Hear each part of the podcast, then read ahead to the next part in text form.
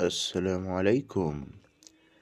نقرأ لكم اليوم من كتاب خواطر سطحية سخيفة عن الحياة والبشر للدكتور أحمد خالد توفيق. الكرمة للنشر والتوزيع. عامة لا تنجح الرواية إلا إذا خلت من قصة وفقدت أي إمتاع. ساعتها تصير عملا مدهشا وتنال إعجاب النقاد وجائزة بوكر. لم يعد هناك طعم للمقالات التي تتحدث عن أنه لم يعد هناك طعم للحياة.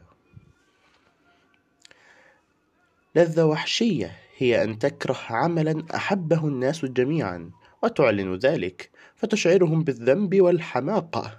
ينتابك شعور عارم بالذكاء والتفوق.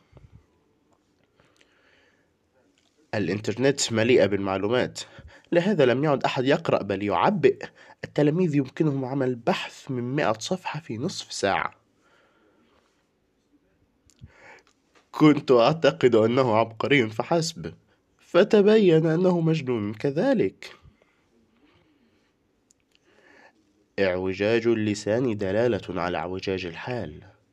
مقولة, مقولة دقيقة جدا لابن حزم. تأمل الأخطاء اللغوية القاتلة وأخطاء الإملاء المضحكة في مواقع الإنترنت.